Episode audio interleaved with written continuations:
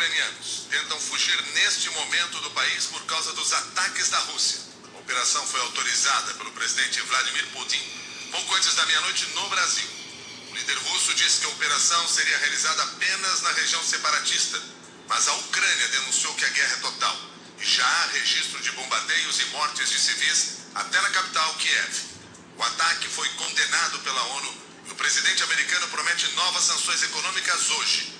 Repórter Vinícius Bernardes acompanha a situação durante toda a madrugada e tem as informações ao vivo para você. Bom dia, Vinícius. Acompanhando a movimentação das tropas russas no território da Ucrânia. Ao longo, de, ao longo da madrugada, a Ucrânia registrou explosões em diversos pontos do país, em especial em instalações militares. Até agora, Milton, oito pessoas morreram e nove ficaram feridas em Kiev. A polícia ucraniana comunicou agora há pouco que irá distribuir armas a veteranos do exército.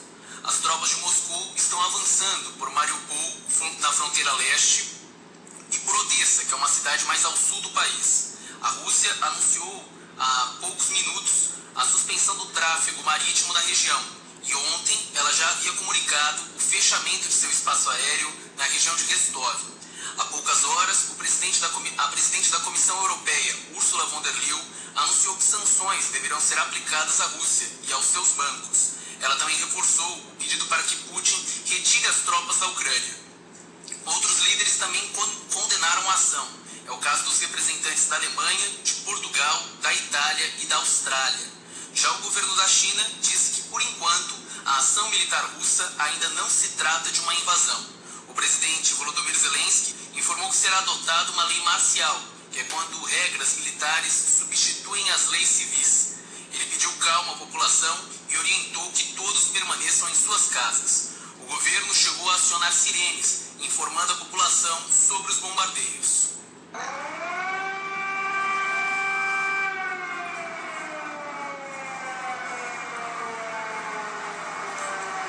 Nesta madrugada, Zelensky chegou a falar com o presidente dos Estados Unidos, Joe Biden, mas não revelou o teor da conversa.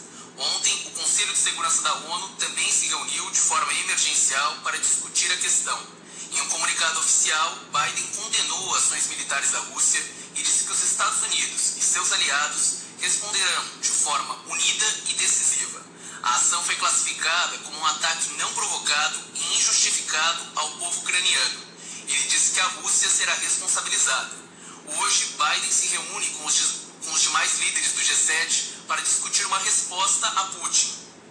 Após o início do ataque, a cotação do barril de petróleo superou a marca dos 100 dólares e o rubro perdeu 10% do valor ante o dólar, atingindo uma mínima histórica. As bolsas asiáticas também registraram queda nesta quinta-feira. Milton, Cássia.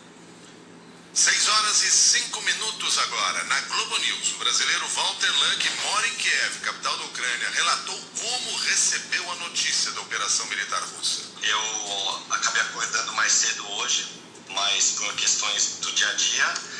Uh e como a minha esposa não está aqui, ela foi viajar para a região perto de Lvov a trabalho e ela então me mandou mais uma, um, uma mensagem no celular dizendo: Ó, a gente está sabendo a guerra aconteceu, você está sabendo de alguma coisa, fique em casa. A gente está voltando, ia ser três dias, só foi o primeiro dia, está voltando pela estrada, a gente está se falando né, constantemente pelo celular e pelo que ela viu, assim, as estradas estão normais, assim, e a espera chegar em algumas horas aqui.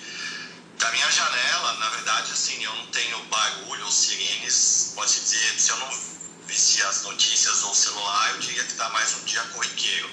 Mas, claro que isso não é uma verdade. Uh, o nosso plano, eu vou em breve agora no supermercado para comprar algumas coisas, como básicas, e aí sim eu vou sentir como que está a situação na rua, apreensão nos supermercados ou alguma coisa, e assim que ela chegar, então a gente vai decidir aí uh, os próximos passos O anúncio de Vladimir Putin sobre a operação militar na Ucrânia foi feito enquanto se realizava uma reunião de emergência do Conselho de Segurança da ONU em Nova York. No encontro, houve um embate entre o embaixador da Ucrânia e o representante da Rússia na Organização das Nações Unidas. A tradução simultânea foi feita pela Globo News. Já declarou a guerra. Vocês querem que eu coloque o vídeo? Senhor embaixador, você quer confirmar? Eu posso colocar o vídeo agora? Presidente russo anunciando. Por favor, não me interrompa. Então, não faça perguntas quando você está falando. Você guerra. Então, a responsabilidade dessa organização é parar essa guerra. Eu estou chamando para que for, for feito tudo necessário para parar. E eu não vou acordar o senhor ministro das Relações Exteriores. Ah, já coloquei que não chama isso de guerra, porque isso não é guerra. A representante dos Estados Unidos no Conselho de Segurança da ONU, Linda Thomas Greenfield, reiterou que os alertas feitos horas antes se confirmaram. O secretário-geral da ONU, Antônio Guterres, disse que a guerra não faz sentido e fez um apelo para que a Rússia interrompa a invasão à Ucrânia. E do fundo do meu coração, estou pedindo, por favor, pare uh, as tropas para de entrar na Ucrânia, dar chance ao país, porque já tem pessoas demais que morreram. Eu vou pedir, por favor, senhor Putin, devolve seus militares de volta, traz de volta a Rússia. Não permita, em nome da humanidade, não permita que na Europa possa acontecer a pior guerra desde o século passado. O professor de Relações Internacionais da Fundação Getúlio Vargas, Oliver Stunkel, explicou o que levou Vladimir Putin a atacar a Ucrânia neste momento, ignorando todos os alertas e sanções do Ocidente. Olha, obviamente só podemos especular, mas eu diria que um fator chave eh, foi a transição política eh, na Alemanha que de certa forma deixou um vácuo de poder. A Angela Merkel foi uma pessoa que claramente liderou a resposta eh, da Europa a agressões russas contra a Ucrânia em 2014. o presidente francês encara uma reeleição, ele também precisa dedicar bastante tempo para conseguir essa reeleição em abril. O primeiro-ministro fragilizado e o Biden também encara sérios desafios internos, então me parece que isso pode ter sido uma explicação. Além disso, a Rússia conseguiu, depois de muitas negociações, consolidar sua parceria com a China. A gente vai ver grandes pacotes de sanções do Ocidente contra a Rússia e a Rússia preparou-se eh, de maneira muito detalhada para essa realidade, fechou uma série de grandes acordos de venda de gás para a China para estar economicamente protegido. Então isso é, me parece evidente, isso podem ser uma das principais razões aí para explicar por que agora. Também tinha que ser agora, porque a partir do mês que vem as, as, a situação climática muda e dificultaria uma invasão por terra. Especialista em Rússia, Cássio Lemos, explicou por que o presidente Vladimir Putin é contra a entrada da Ucrânia na OTAN, principal motivo apontado para a ofensiva.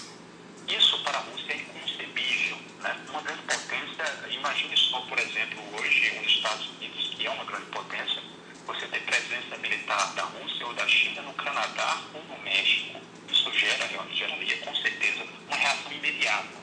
A Rússia demorou para reagir, porque a Rússia estava fraca. À medida que Putin vai reconstruindo a capacidade financeira, a capacidade militar da Rússia, ele passa a responder a essa ameaça. Ou seja, nós estamos falando de uma, OTAN, a organização uh, militar que nasceu para enfrentar a ex-União Soviética uh, bem no limiar de suas fronteiras.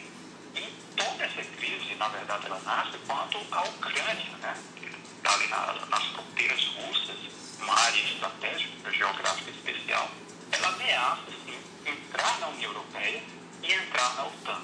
A verdade é que os Estados Unidos expandiram a OTAN para o limiar dessas fronteiras e a Rússia agora está uh, uh, reagindo a essa expansão.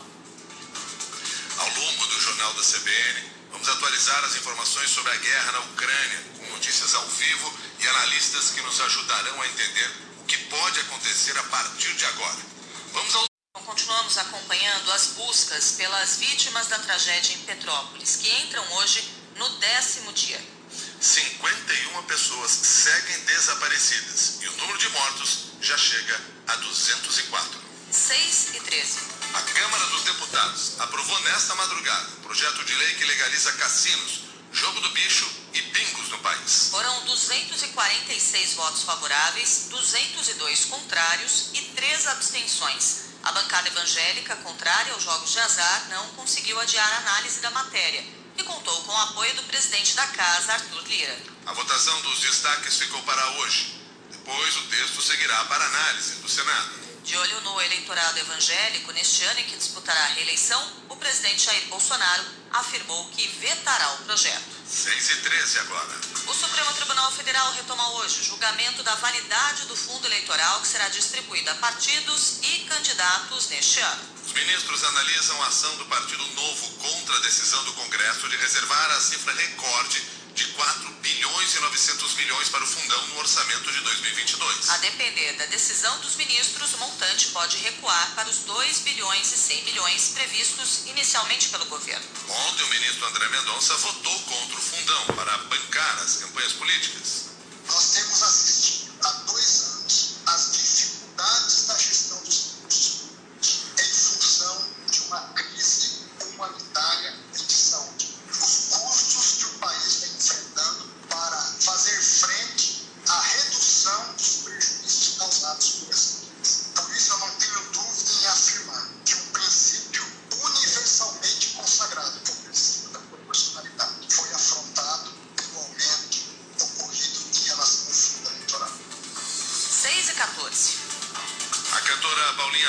será velada hoje no ginásio Constâncio Vieira, em Sergipe, uma cerimônia aberta ao público. A vocalista da banda Calcinha Preta morreu ontem aos 43 anos em consequência de infecção renal.